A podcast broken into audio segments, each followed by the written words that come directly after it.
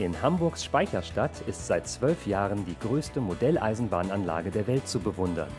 Und seit zwölf Jahren wird unaufhörlich bebaut, geplant und erweitert. Auf inzwischen über 1300 Quadratmetern fahren etwa 930 Züge durch Mitteleuropa, Skandinavien und Amerika. Immer wieder sind aber auch bedeutende Ereignisse und Bauwerke in der Realität Anlass für detailverliebte Adaptionen und Nachbauten.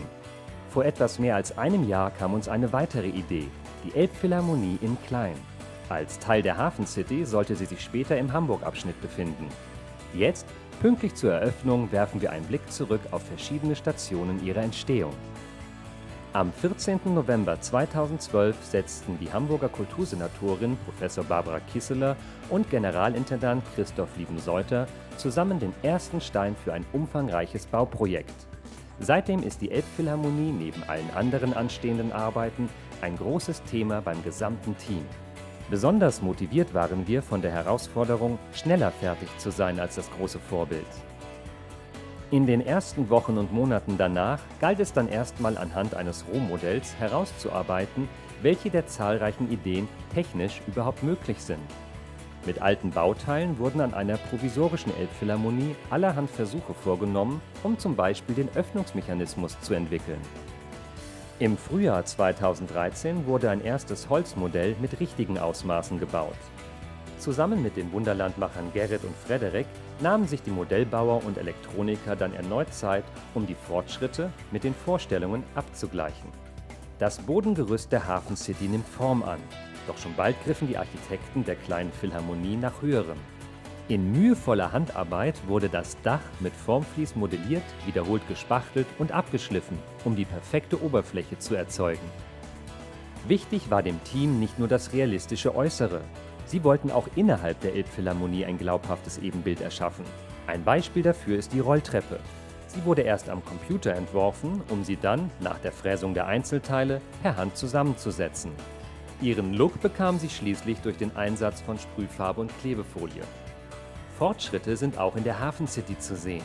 Ganz ähnlich dem Flughafen wurden alle Geländer eigens gestaltet, zugeschnitten und Stück für Stück an den Kaimauern angebracht. Auch die Häuser für die Hafen City wachsen.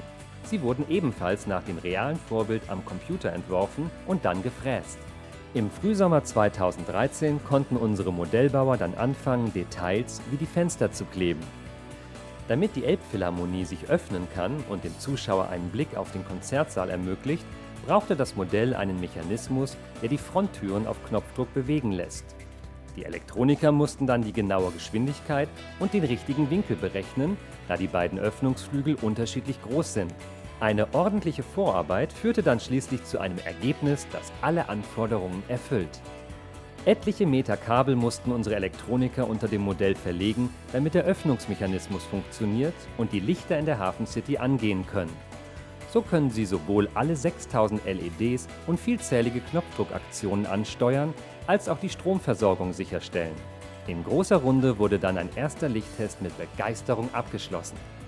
Die kleine Hafen City nähert sich ihrer Fertigstellung. Insgesamt 6 Quadratmeter misst das neue Element im Ganzen. Da oben auf der Anlage für eine weitere Fläche im Hamburg-Abschnitt allerdings nicht genügend Platz war, musste das Wattenmeer für diesen Zweck herausgeschnitten werden. Nicht immer ganz einfach, gelang es uns jedoch, alles ohne größere Schäden herauszulösen. Direkt im Anschluss wurden die neuen Platten für eine Stellprobe nach oben getragen. Nun sollte sich herausstellen, ob sauber gearbeitet wurde oder ob noch einmal etwas zurechtgesägt werden muss. Erfahrung und gute Messungen führten aber zu einem passgenauen Ergebnis. Die letzten Monate vor der Eröffnung wurden dann genutzt, um alle Details auf die Anlage zu bringen. Auch hier finden sich wie immer sowohl humorvolle als auch alltägliche Einblicke in das Leben der Hamburger Hafen City. Um dem Modell den letzten realistischen Touch zu geben, haben wir in zwei Nächten das Wasser im gesamten Hafenbereich neu gegossen. Der nötige Zeitabstand von etwa sechs bis sieben Stunden zwischen Gießen und Weiterverarbeiten führte hier zu einigen sehr kurzen Nächten. Einer der wichtigsten Teile der Elbphilharmonie ist natürlich der Konzertsaal. Sorgfältig wird das gesamte Orchesterensemble nachgebaut, von den korrekten Instrumenten aller Musiker bis zur Frisur des Dirigenten.